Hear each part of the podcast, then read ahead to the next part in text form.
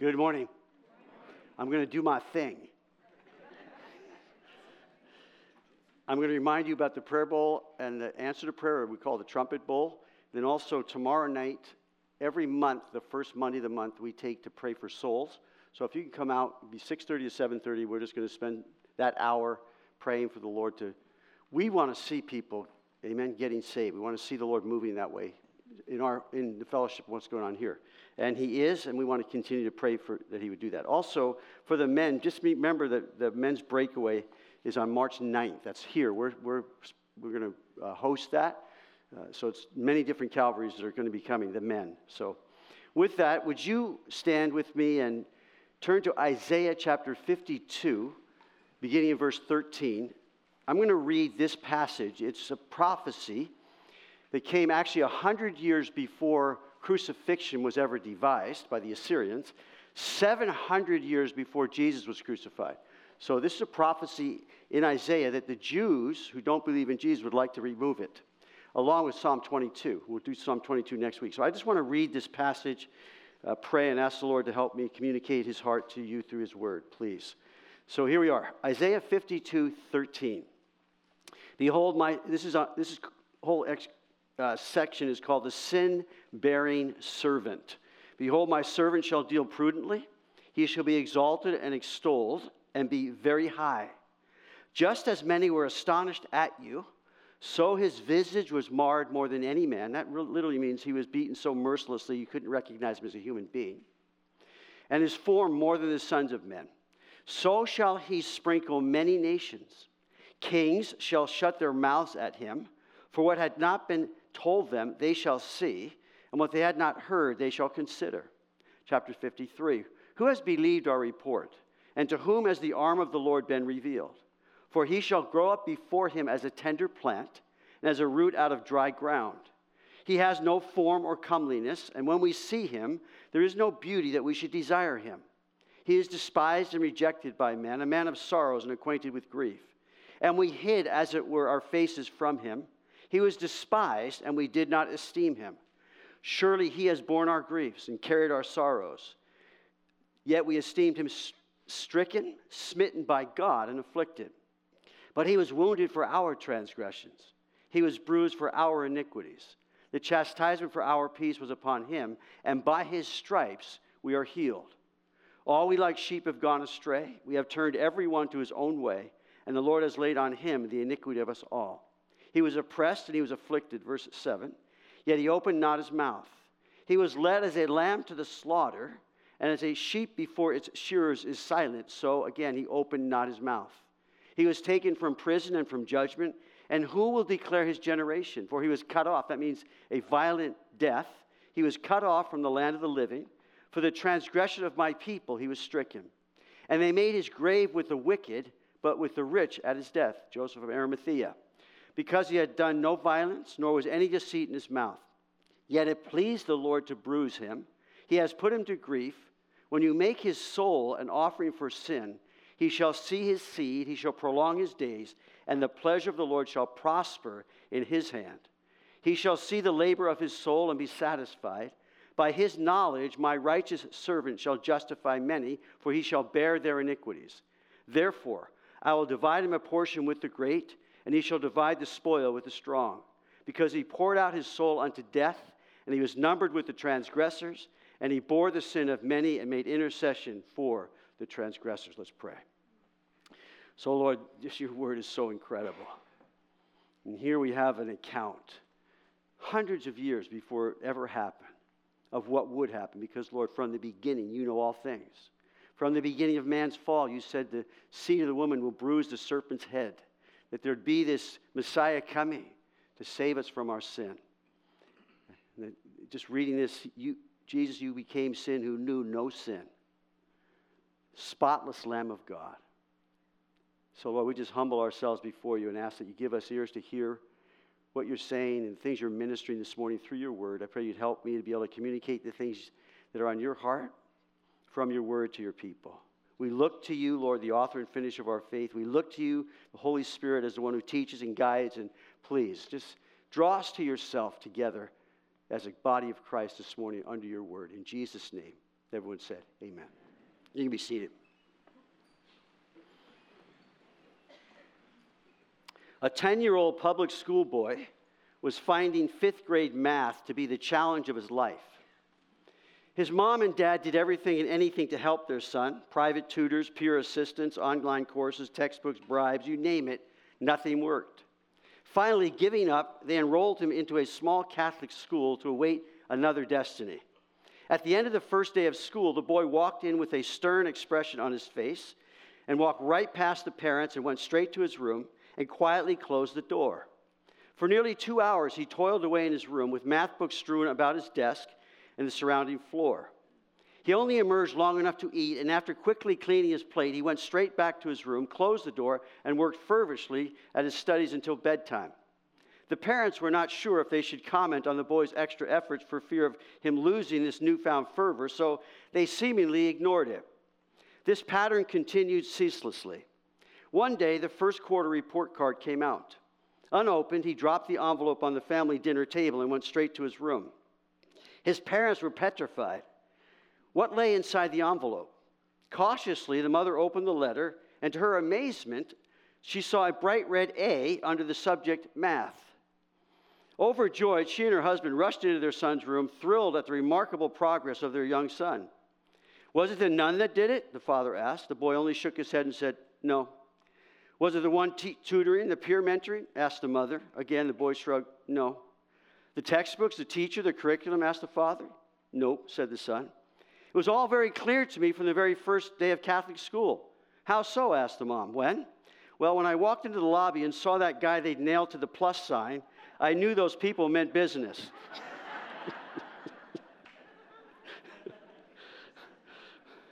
a, humorous, a humorous story in its own context. But as the old hymn goes, we've a story to tell to the nations that shall turn their hearts to the right. A story of truth and mercy, a story of peace and light. It's the cross. That sin is costly. And Jesus willingly paid the price so that a holy God can forgive our sin past, present, and future. The cross. That the penalty of sin is death, and that God, a just judge, can now pardon us and set us free from sin, death, and hell by the grace of God through the gospel of Jesus Christ, the good news of God's power unto salvation. Would you say amen? It's the cross. So another old hymn we sing is, Hallelujah, what a Savior. Man of sorrows, what a name for the Son of God who came, ruined sin, sinners to reclaim. Hallelujah, what a Savior. Why don't you say the last line when I get to it with me, okay? Bearing shin and scoffing rude, in my place condemned his stu- he, he stood, sealed my pardon with his blood. Hallelujah, what a Savior. Guilty, vile, and helpless we, spotless Lamb of God was he. Full atonement, can it be? Hallelujah, what a Savior. Lifted up was he to die. It is finished was his cry. Now in heaven exalted high. Hallelujah, what a Savior. When he comes, our glorious King, all his ransomed home to bring, then a new... Uh, then anew his song will sing, Hallelujah, what a Savior. Amen. It's the cross. And we're talking this study and our next one, and maybe even two, we're going to look at the cross. We're going to take communion and take our, our examine ourselves. So the, Mark fifteen, which we look, last week we laid some groundwork, and I'll just summarize. Uh, I hope you'll watch that, just some groundwork on the cross. Jesus had a total of six trials, three religious trials and three civil trials. Beginning in chapter fifteen, verse one, starts these civil trials. There are three of them. Before Pilate, who then sends him, sends Jesus to Herod.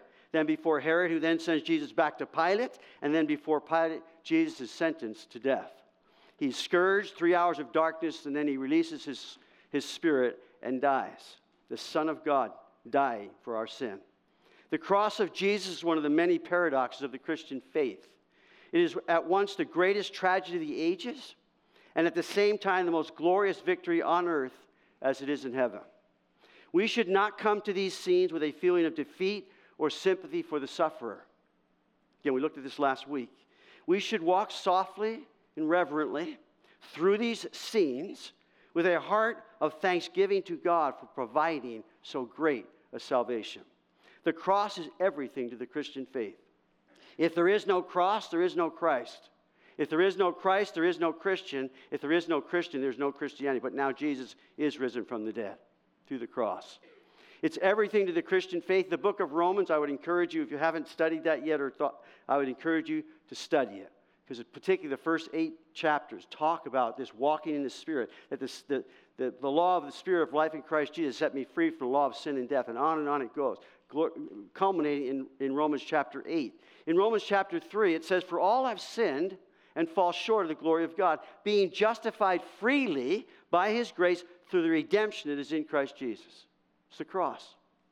Romans three twenty-five, "Whom God set forth as a propitiation by His blood through faith to demonstrate His righteousness, that He might be the, that He might be His right, because in His forbearance God has passed over sins that were previously committed." Book of Hebrews, "to demonstrate at the present time His righteousness, that He might be just," He's a just God, "and the justifier of the one who has faith in Jesus." Propitiation means a substitute sacrifice. The definition is this: the love of God satisfying the wrath of God and releasing the mercy of God. And propitiation is the picture of the name of the mercy seat. Jesus is our mercy seat.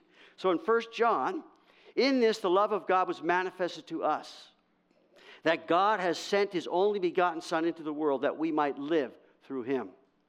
In this is love, not that we love God, it would be foolish not to, but that He loved us and sent His Son to be," there it is, "the propitiation for our sins."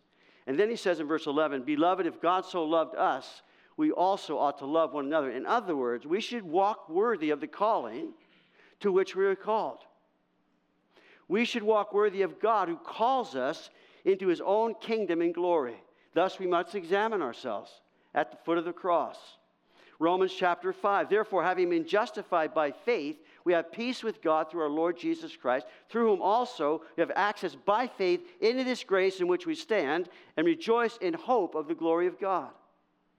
Verse six, "For when we were still without strength, Christ died for the, in due time, Christ died for the ungodly. For scarcely for a righteous man will one die, yet perhaps for a good man someone would even dare to die. But God demonstrates His own love toward us, in that while we were still sinners, Christ died for us." Romans five again, "Much more than having now been justified by His blood," the cross, "we shall be saved from wrath through Him. For if when we're enemies we were reconciled to God through the death of His Son, much more having been reconciled, we shall be saved by His life. And not only that, but we also rejoice in God through our Lord Jesus Christ, through whom we have now received the reconciliation." I say, keep telling me, keep telling me, keep telling me. The cross, what God got, what Jesus purchase for us. So the cross is everything to the Christian faith. If I can give you a keyword summary: propitiation, salvation, reconciliation, justification, sanctification, glorification. Let me continue. Saved from wrath, saved by His life, peace with God, reconciled to God, rejoice in hope of the glory of God, and on and on goes. What we have received now because of what Jesus bought for us, the cross. So civil trial number one, before Pilate, who then sent Jesus to Herod, in verse chapter fifteen, "And they bound Jesus, led Him away, and delivered Him to Pilate." Now Luke twenty-two, and I'll be giving you just the other accounts to fill in the blanks. In Luke twenty-two, verse sixty-six, it said, "As soon as it was day, the elders of the people, both chief priests and scribes, came together and led Him into their council, saying, 'If you are the Christ, tell us.' But He said to them, 'If I tell you, you will by no means believe. And if I also ask you, you will by no means answer me and let me go. Hereafter the Son of Man will sit on the right hand of the power of God.' Then they all said, 'Are you then the Son of God?' He said to them, 'You rightly say that I am.' And they said, 'What further testimony do we need? For we have heard it ourselves from His own mouth.'" Blasphemy. Now, the interesting little thing that's not in the in the what we would read is that at this time the Jews did not have the legal authority to execute someone they judged worthy of death. The power of capital punishment was taken away from the Jews by the Roman government just about the time of Jesus' birth. When this happened in, in four to six A D, the Jews interpreted this as the end of their hope to reign, and therefore the end of the kingdom promises. Some of the Jews actually went around in public with sackcloth and ashes, mourning over the fact that God had failed to keep his promise. In Genesis, we read that promise. Genesis forty-nine ten, as Jacob blessing Judah, or through, through Jacob. The scepter shall not depart from Judah, nor a lawgiver from between his feet, until Shiloh comes, and to him shall be the obedience of the people. In other words, Shiloh is a messianic reference. Scepter stands for judicial power. So the Jews interpreted the taking away of their power for capital punishment by the Roman government as taking away the scepter from Judah. So the Messiah had not come. Thus they were mourning because God had failed to keep his promise, which would be something to mourn over. Would you say amen? If he didn't. So that's where they're at, that this scepter was taken from Judah. Therefore, they didn't have capital punishment. The Messiah had come, so God promised that would never happen. It happened in their minds. But little did they know that in Nazareth, the Messiah had come. And he's waiting to be revealed to the people. He was growing up, and God will reveal him. But the, the, the, the point is that God never fails to keep his promises. Never. Thus, the word of God and the prophetic word just ignites our faith in what God has promised, and he actually brings it to pass when you think there's no way. And the cross is the pinnacle of that no way. It's through the cross of Jesus Christ that God did that. So the cross proclaims that God always keeps his promise. On the cross, God the Son was sentenced to death because God never fails to keep his promises. So we read in the book of Acts, Peter's sermon on the day of Pentecost. He says, "Men of Israel, hear these words. Jesus of Nazareth, a man attested by God to you by miracles, wonders, and signs, which God did through him in your midst, as you yourselves also know." He's fulfilling the prophetic words of Messiah. Him, now this is a very interesting verse, him being delivered by the determined purpose and foreknowledge of God, this is of God's doing, and yet man chose, you have taken by lawless hands and have crucified and put to death. This is a plan of God, but you have an active part in it, and you're accountable for it. Interesting, isn't it? God always keeps his promises. So Pilate asked, verse two in Mark fifteen, "Are you the king of the Jews?" He answered and said to him, "It is as you say." So the life, the life of Jesus, or the lives of Jesus and Pilate, are now colliding. History would be changed forever. Pilate stands as the man with Jesus that now collides in the realm of history. And that's what the cross does. It collides people's lives with Jesus Christ. And so Pilate hated the Jews because they were stubborn, rebellious people. Pilate could be a cold-blooded, cruel, and ruthless man who cared nothing about anyone. Uh, now, unless, of course, there were a means to achieve his insatiable appetite for power and control. It sounds sort of similar to what we're seeing ourselves. Pilate was also a very astute politician who knew how to play the masses. He was willing to yield to popular pressure if and only if it would advance his own agenda. So that's exactly what happened. Pilate Pilate's political expediency yielded to popular uh, pursuits. Now, Jesus was no political threat to Rome. He took no political stance against Rome. He said, "It's as you say." Yes, are you the king? It's as you say. The designation is yours. You said it, so you say.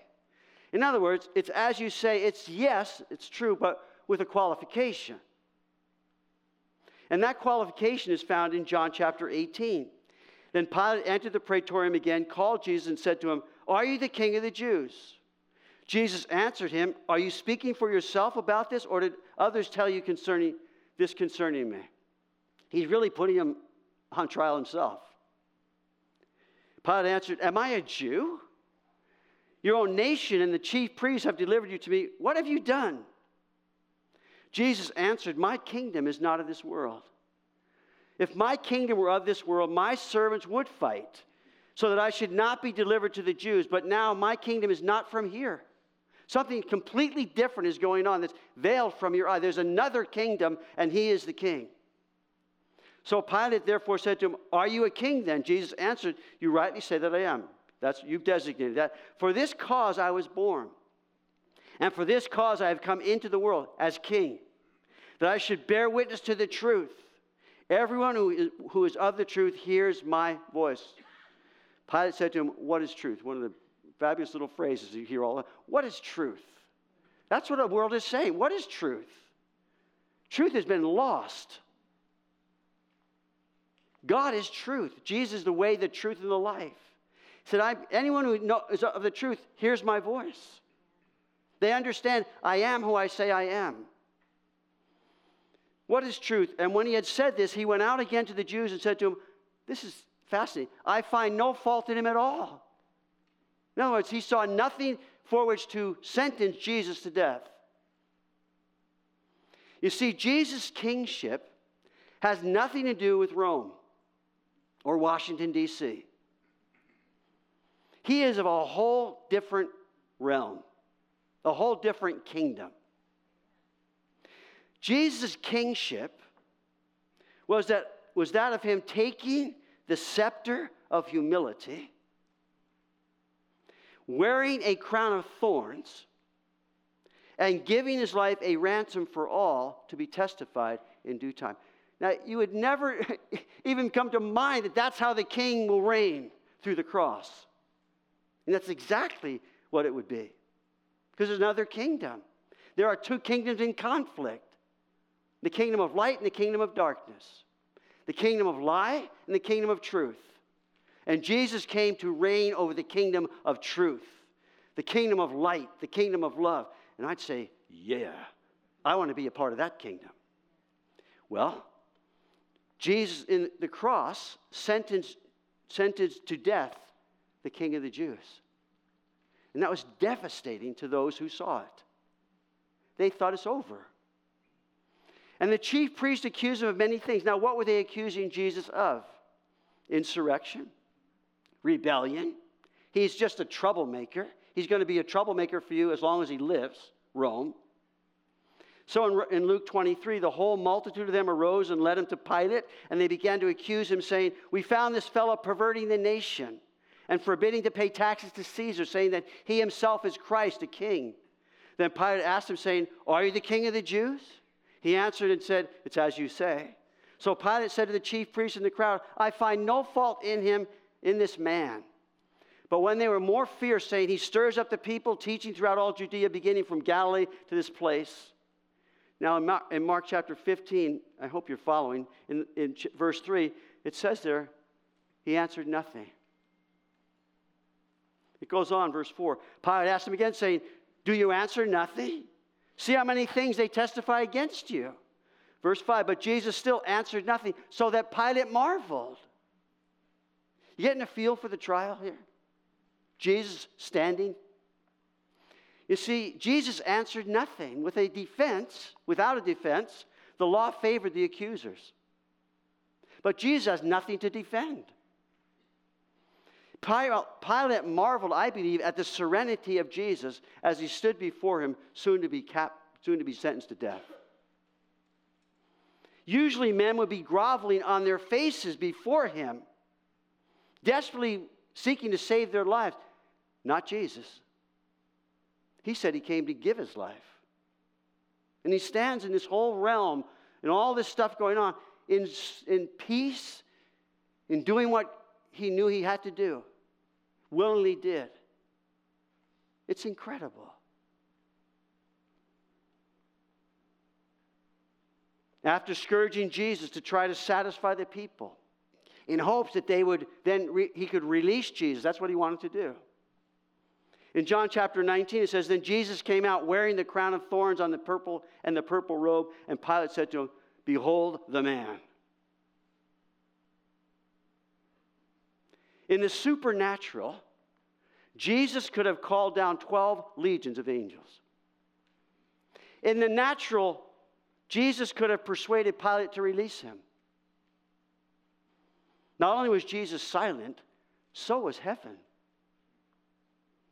There were no legion of angels. There were no heavenly power displays. There was no voice from heaven. There was only the voice of Pilate saying, "Behold the man." And we get this same "behold" right from the start of our Savior's life.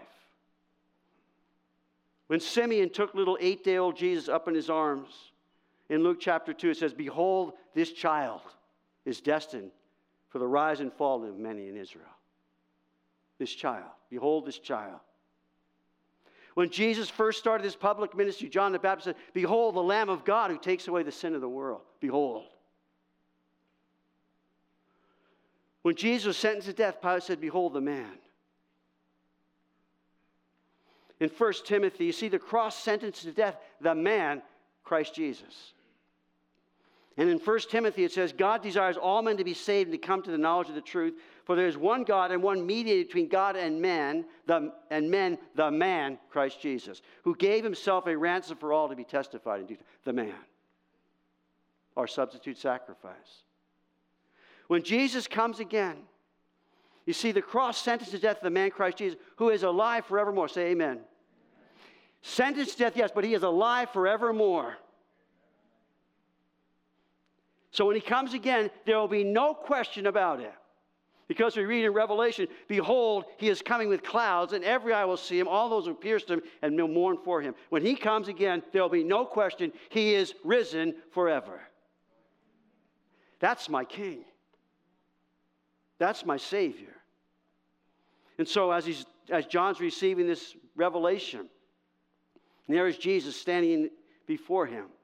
He turned to see the voice that spoke. He said, "I turned to see the voice that spoke to me, and behold, I turned and saw seven golden lampstands. And in the midst of the seven lampstands, one like the Son of Man, clothed with a garment down to his feet, and girded about the, about the feet with a golden band. His head was and hair were white like wool, and as white as snow, and his eyes like a flame of fire." He's seeing Jesus in glory. His feet were like fine brass that refined in a furnace, and his voice is the sound of many waters. He had in his right hand seven stars, out of his mouth on a sharp two-edged sword, and his countenance like the sun shining in its strength. It says, "And when I saw him, I fell on my feet as dead. But he laid his hand on me, saying to me, 'Do not be afraid. I am the first and last. I am he who lives and was dead forever. And behold, I am alive forever.'" There's the behold. When he comes again, he will be with us forever. In Revelation again, "Behold, the tabernacle of God is with man, men, and he will dwell with them, and they shall be his people. God himself will be there with them and be their God." When he comes again. When he comes again, he will make all things new. Revelation again, twenty-one, "God will wipe away every tear from their eyes. There shall be no more death, nor cry, nor sorrow, nor crying. There shall be no more pain, for the former things have passed away." Then he said, then he who sat on the throne said, "Behold, I make all things new." And as we're waiting for Jesus to come again, in Revelation twenty-two seven, "Behold, I'm coming quickly." And he says, "Blessed is he who keeps the words of the prophecy of this book." That's our King, who was sentenced to death by Pilate. So civil trial number two, before Herod, who then sent Jesus back to Pilate. Now, only Luke records this second civil trial. So in Luke chapter twenty-three, when Pilate heard of Galilee, he asked them, it asked if the man were a Galilean. And as soon as he knew that he belonged to Herod's jurisdiction, he sent him to Herod, who was also in Jerusalem at the time. So the cross sentenced to death these worldly powers that are opposed to him. The cross makes Jesus a hot potato. None of these guys want to deal with it. The most powerful people in the world do not want to deal with a risen Savior, a crucified Savior. The power-hungry egos, egos always collide with man-made authorities. The ultimate collision, we read in, in Revelation again, the sixth seal of God's judgment. says in verse fifteen, and the kings of the earth, the great men, the rich men, the commanders, the mighty men, every slave and every free man hid themselves in the caves and in the rocks of the mountains and said to the mountains and rocks, fall on us and hide us from the face of him who sits on the throne and from the wrath of the Lamb, for great, for the great day of his wrath has come, and who is able to stand? You see, he wins, Jesus. So as we're talking about the cross, we really have to see, behold, these things that come with the cross, following with Jesus. So it says in Luke again, when Herod saw Jesus, he was exceedingly glad, for he had desired for a long time to see him, because he had heard many things about him, and he hoped to see some miracle done by him. It's like, it's like Jesus is a, is a traveling circus. Then he questioned him with many words, but he answered him nothing. I, when I think of this, I think, you know, the cross sentences to death any thought that Jesus lived to show off his power. That somehow Jesus needed the affirmation of people. As though he needed anything. He gives life to all. He gives breath to all things. Jesus. He's not trying to show off, and he won't do it. He's not sort of, I, I, I need you to affirm, ooh, I need the woos and the wows. Nothing like that. The cross speaks violently against that. And yet, as he's handed over to Herod, Herod, in all of his sloppiness and corruptness, is hope, oh, I hope I can see a miracle. In Luke again, and the chief priests and scribes stood and vehemently accused him. Then Herod, with his men of, with his men of war, treated him with contempt and mocked him, arrayed him in per, gor, a gorgeous robe, and sent him back to Pilate. That very day, Pilate and Herod became friends with each other, for previously they had been at enmity with each other. You know, the, the cross makes for strange bedfellows. That word bedfellows is an old seventeenth century saying that a difficult situation forces one to associate with a person they would not normally have anything to do with. That's exactly what's happening. The cross. The cross sentences to death all ungodly alliances. It may not just be with people. There are many alliances that are ungodly. Sexual immorality. And on goes the list. The civil trial number three before Pilate, who then sentences Jesus to death, begins in verse six. Now at the feast, he was accustomed to releasing one prisoner to them, whoever they requested. And there was one named Barabbas, verse seven, who was chained with his fellow rebels. They had committed murder in the rebellion. Then the multitude, crying aloud, began to ask him to do just as he had always done for them. But Pilate answered them, saying, do you want me to release to you the King of the Jews? For he knew that the chief priests had handed him over because of envy. Pilate was no fool. He may be cruel and callous, but he was no fool. He knew that this was a politically explosive situation that he had to deal with, and had to do it wisely. The scene is intense as Pilate tries to free Jesus. Barabbas was a terrorist. He was, the re- he was a real political threat to Rome, not Jesus. He was an enemy of Rome, Barabbas. Pilate was not fooled. He knew that Jesus was innocent. Pilate saw right through their empty charges. He knew envy had eaten them up. He knew that they did not have the, that they were, it bugged them, that they didn't have the authority that Jesus had. They didn't have the following that Jesus, they didn't have the responses to them, that the persuasion that Jesus had with people. And they hated him the more and more because of it. That's what, that's what power does. It corrupts even more corruptly. So it says there, when they, they had tasked, you know, they had tasked the temple guard to take Jesus for them, these chief priests. And we read in John, the officers came to the chief priests and Pharisees, who said to them, why have you not brought him? How come you didn't bring him to us? The officers answered, said, no man ever spoke like this man. So they go to get him, and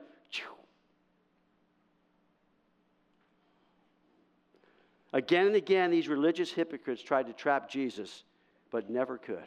And I can see them going, "Arr," in their envy. And Pilate knew that. He saw that.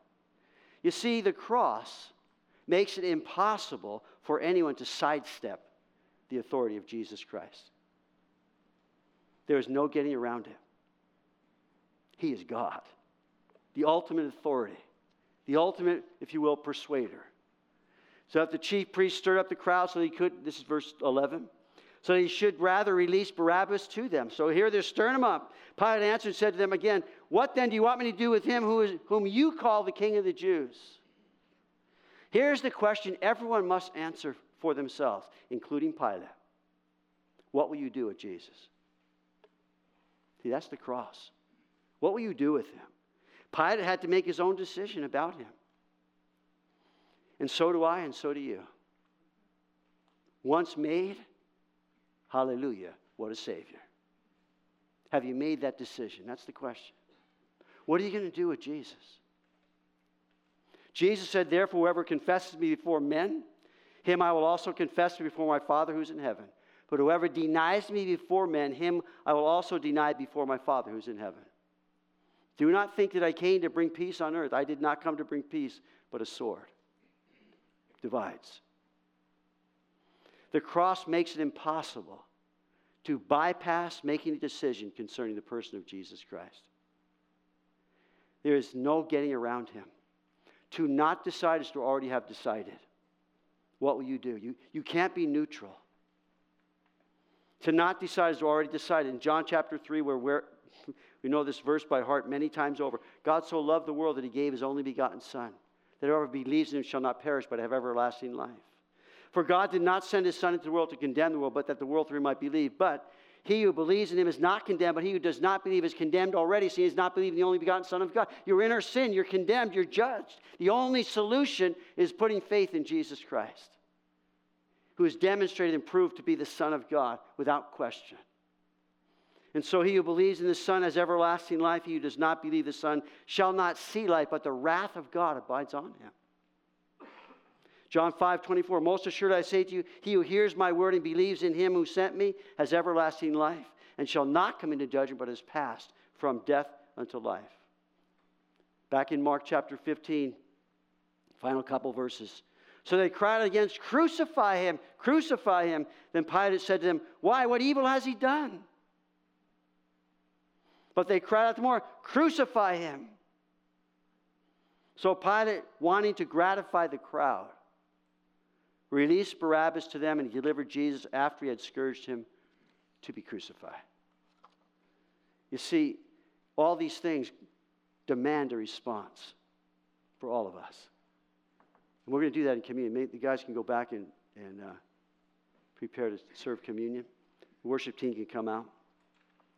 It calls for response as the body of Christ, and then also, if you're here this morning, as a non-believer who's hearing the gospel. There's only one way by which you can have your sins forgiven. One way which you, you, you can be saved from death and hell. It's by putting your faith in Jesus Christ, our Savior, the suffering servant, the one who died on the cross for our sin. The one who is the propitiation for you, for me. And so in Corinthians we read, "I received from the Lord that which I also delivered to you, that Jesus, the Lord Jesus, on the same night in which he was betrayed, took bread. And when he had given thanks, he broke it and said, 'Take, ye, this is my body that is broken for you. Do this in remembrance of me.'" That's what we're going to do this morning. Again, he goes on, "In the same manner, he also took the cup after supper, saying, 'This cup is the new covenant in my blood. This do as often as you drink it in remembrance of me.' For as often," Paul now commentary, "for as often as you eat this bread and drink this cup, you proclaim the Lord's death until he comes." You proclaim the cross until he comes. Communion is a sacred time where every Christian remembers that what Jesus accomplished for us on the cross is everything. It's everything. Propitiation, salvation, sanctification, justification, all of it. It's the cross. And that's remembering in the cross. Remembering him, as he said, proclaiming the cross. It's a sacred time where the cross becomes everything for us as we bow before the Lord in our hearts. Were it not for the cross of Jesus, all of us would be hopelessly lost now and forever. We proclaim in communion that Jesus died for every one of us. That all together we are the body of Christ. And every one of us is just as important as the next. We proclaim that Jesus is coming again. And we eagerly wait for his arrival or our departure. In First Corinthians, he says, "Therefore, whoever eats this bread and drinks this cup in an unworthy manner will be guilty of the body and the blood of you." You don't get it. Understand what we're doing. This sacred time as the body of Christ in remembering Jesus, in proclaiming the cross and everything that that means to us, and then applying the blood to my life. Have you made your decision for Jesus would be the first question. If not, and you're not ready to do that, then let the cup pass you by and let these emblems pass you by. Because what we're doing is we're proclaiming his death. We're proclaiming the fact that we need a Savior. That Jesus is who he, that he, he's the Savior. And so to take that is to say, I need a Savior, but I'm not willing to repent. I'm not really re- willing to do what the gospel gives to me as being saved. Just let it pass you by. And so some of the questions that came to come to my mind. Have you made your decision for Jesus? Are you still trying to sidestep that? And but if having made that, here's the first one in my mind. Am I giving thanks to God for this incredible thing called salvation? Am I thankful right off the right off the, the start? What Jesus did for me. And thanking him. That's what I'll enter his gates with thanksgiving in my heart. Another question. Are you walking worthy of the calling to which you were called as a believer? Are you walking worthy of God who calls you into his own kingdom and glory? Examine yourselves. Paul told the Corinthians. Are you trusting God to keep his promises in your life? Are you trusting him? Are you, or are you doubting God? This is the time to bring that to the cross and lay it at the feet of Jesus. Is your life in any way colliding with the authority of Jesus Christ? Does Jesus have the preeminence in your life? And I hope as you're receiving the emblems, that that in itself is the hope we have and the only hope we have, that Jesus is the answer. And I'm coming back to him in prayer and faith and confessing these things and saying, Lord,